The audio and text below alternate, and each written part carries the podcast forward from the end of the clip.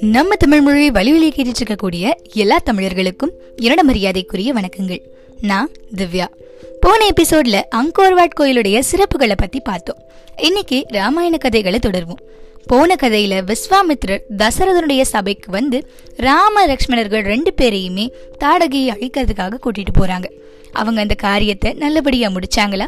வாங்க பார்க்கலாம். அன்னைக்கு இரவு சரையு நதிக்கரையில முனிவரும் ராஜகுமாரர்களும் தரையிலேயே படுத்து தூங்கினாங்க. படுக்கிறதுக்கு முன்னாடி விஸ்வாமித்திரர் பலம் அதிபலம் அப்படின்னு ரெண்டு ரகசிய மந்திரங்களை உபதேசம் செஞ்சுட்டு இந்த மந்திரங்களை ஜபித்தவனை எந்த தீங்குமே அண்டாது அப்படின்னு சொல்லி ராஜகுமாரர்களை ஆசிர்வதிச்சார். அடுத்த நாள் காலையில எந்திரிச்சு புறப்பட்டு போய் அங்க தேசத்துல இருந்த காமாசிரமத்தை அடைஞ்சாங்க. அங்க தவம் செஞ்சுட்டு இருந்த ரிஷிகளுக்கு ராமலக்ஷ்மணர்களை அறிமுகம் செஞ்சு காமாசிரம கதையை விளக்குனாரு விஸ்வாமித்ரர். அன்னைக்கு இரவு காமாசிரம ரிஷிகளுடைய அதிதிகளாகவே முனிவரும் ராஜகுமாரர்களும் தங்கினாங்க.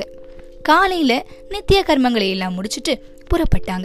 கங்கை கரையை அடைஞ்சதும் அந்த இடத்துல இருக்கக்கூடிய ரிஷிகள் அமைச்சு தந்த ஒரு ஓடத்துல ஏறி கங்கையை தாண்டி செஞ்சாங்க ஆற்றுக்கு நடுவில் ஓடம் செல்லும் போது ஒருவித பெரும் சத்தம் கேட்டு ராஜகுமாரர்கள் அது என்ன? அப்படின்னு கேட்குறாங்க இது சரையு நதியானது கங்கையில பாஞ்சு சேரதால உருவாகக்கூடிய ஓசை அப்படின்னு விளக்குனாரு நம்முடைய விஸ்வாமித்திரர். கங்கையை தாண்டி நடந்து சென்றாங்க. வழி ஒரு பயங்கரமான காட்டுக்குள்ள போச்சு.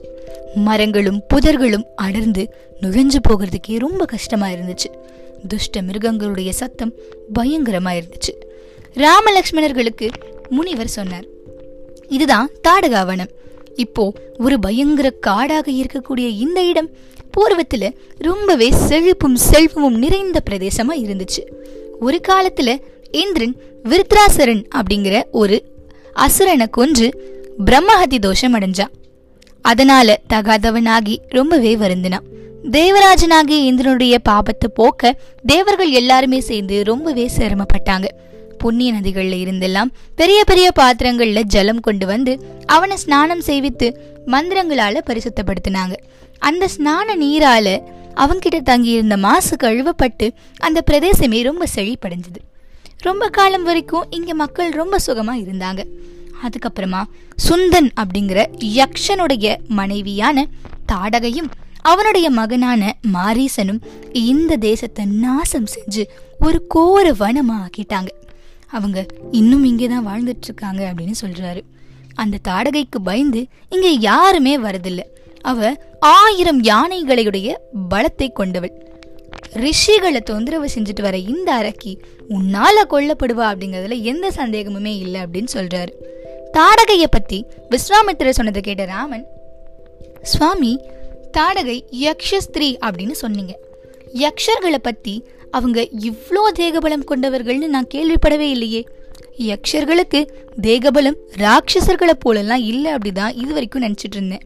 ஆனால் எப்படி ஒரு யக்ஷ ஸ்திரீக்கு ஆயிரம் யானைகளுடைய பலம் உண்டாயிருக்கும் அப்படின்னு கேட்குறாரு நீ கேட்கக்கூடிய கேள்வி கரெக்ட் தான். இதுக்கு காரணம் பிதாமகர் கொடுத்த வரம் தான். ஸ்கேது அப்படின்னு ஒரு யக்ஷன் இருந்தான். அவனுக்கு சந்ததி உண்டாகாம ஒரு பெரிய தவம் இருந்தான். பிரம்மா அவனுடைய நன்னடத்தையையும் தவத்தையும் கண்டு ரொம்பவே திருப்தி அடைஞ்சு ஒரு வரம் தராரு. அழகான ஒரு பெண் குழந்தை உனக்கு உண்டாவா? அவ வளர்ந்து ஆயிரம் யானைகளுடைய தேகபலம் அடைவா. ஆனா உனக்கு ஆண் சந்ததி உண்டாகாது அப்படின்னு வரம் கொடுத்துட்டாரு. அதுபடியே அவனுக்கு ஒரு மகளும் பிறக்கலா? அவ தான் தாடகை. ரொம்பவே சௌந்தரிய ரூபவதியான அவளை சுந்தன் அப்படிங்கிற ஒரு இன்னொரு யக்ஷனுக்கு கொடுத்து விவாகமாயிற்று. அவர்களுக்கு மாரீசன் பிறந்தான். ஒரு சமயம் அகஸ்தியருடைய கோபத்தால சாபம் அடைஞ்ச சுந்தன் மரணம் அடைஞ்சிட்டான் இதனால சுந்தனுடைய மனைவியான தாடகையும் மகனான மாரீசனும் ரோஷம் கொண்டு அகஸ்தியரை எதிர்த்தாங்க. தேகபலத்தை கொண்டு எதிர்க்க வந்து அவர்களை அகஸ்தியர் சாபமிட்டாரு. அதன் பயனாக அவங்க ரெண்டு பேருமே நரமாமிசம் தின்னும் ராட்சச பிராணிகளாகிட்டாங்க. தாடகையுடைய அழகு தீர்ந்து போய் கோரமான ராட்சச உருவம் அடைஞ்சிட்டான். தாடகையும் மாரீசனும் அகஸ்தியருடைய பிரதேசத்தில் இருக்கும் மக்களை அப்போயிலிருந்து இடைவிடாம இம்சித்து வராங்க. பெண்களை கொள்வது சத்திரிய தர்மத்துக்கு விரோதம் அப்படின்னு நீ தயங்க வேண்டாம் இவளுடைய அக்கிரமங்களை பொறுக்க முடியாது. மிக குரூரமான அரக்கி இவள். இத்தகையோர அவர்கள் ஆணாக இருந்தாலும் சரி பெண்ணாக இருந்தாலும் சரி தண்டிப்பது அவர்களுடைய அதாவது அரசர்களுடைய கடமை. இதனால நீ தயங்க வேண்டாம் அப்படின்னும் விஸ்வாமித்திரர் எடுத்துரைக்கிறாரு. எல்லா தேசங்களிலும் பெண்கள் தண்டிக்க வேண்டி நேரிட்டாலும் மரண தண்டனைலாம் விதிக்கக்கூடாது அப்படின்னு ஒரு பழைய வழக்கம் இருந்தது. ஆனா எந்த பொது விதிக்கும் விலக்குகள் இருந்தே தரும். இல்லாட்டி பொது நன்மை நிலை பெறாது. குருவே சபையில எங்களுடைய தந்தை நீங்க சொல்லும்படி நடந்து கொள்ளணும் அப்படின்னு ஆணையிட்டு இருந்தாரு. உங்களுடைய சொல்படி மக்கள் சேமத்துக்காக இந்த தாடகைய கொல்லுவேன் அப்படின்னு சொல்லி கோதண்டத்தை வளைச்சு நான் ஏற்றி தோல் வரைக்கும் நான் இழுத்து ஒலி எழுப்பினான். அந்த ஒலி வனம் முழுதும் நிரம்பி எட்டு திசைகளையும் எதிரொலி கிளம்புச்சு. வனத்தில் இருந்த தாடகை இந்த சத்தத்தை கேட்டு யாருக்கு இவ்வளோ தைரியம்? அப்படின்னு திகச்சா. பிறகு சத்தம் வந்த இடத்தை தேடி ரொம்ப கோவத்தோட ராமன் மேல பாஞ்சா. முதல்ல கைகால்களை வெட்டி அங்கஹீனம் மட்டும் செஞ்சா போதும் அப்படின்னு ராமன் நினைச்சு அவ்விதம் செய்ய பார்த்தார். ஆனா தாடகையுடைய பாய்ச்சல் ரொம்ப அதிகரிச்சது. இங்கும் அங்கும் சஞ்சரித்து கல்மாறி பிழிஞ்சா. ராமனும் லக்ஷ்மணனும் அம்புகளை கொண்டு கல்மாரிய தடுத்துக்கிட்டே வராங்க. யுத்தம் ரொம்பவே கோரமா நடந்துகிட்டு இருக்கு இந்த மாதிரி போய்கிட்டு இருந்தா இது முடியாது. இரக்கம் காட்ட வேண்டாம். சாயங்காலம் ஆயிடுச்சு. இருட்டதுக்கு அப்புறமா அரக்கியுடைய பலம் இன்னும் அதிகமாயிடும். தாமதம் வேண்டாம் அப்படின்னு முனிவர் வேற எச்சரிக்கிறாரு.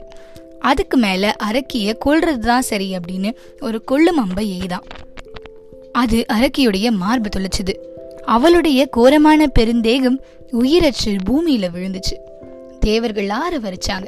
முனிவரும் அடங்கா மகிழ்ச்சி அடைஞ்சு சக்கரவர்த்தி திருமகனை உச்சி மோந்து ஆசிர்வதித்தார். தாடகை இறந்து விழுந்ததும் அந்த வடம் உடனே சாபம் நீங்கினது மாதிரி ரொம்பவே ரமணீயமா ஆயிடுச்சு. இரவ அரசகுமாரர்கள் அங்கேயே கழிச்சாங்க.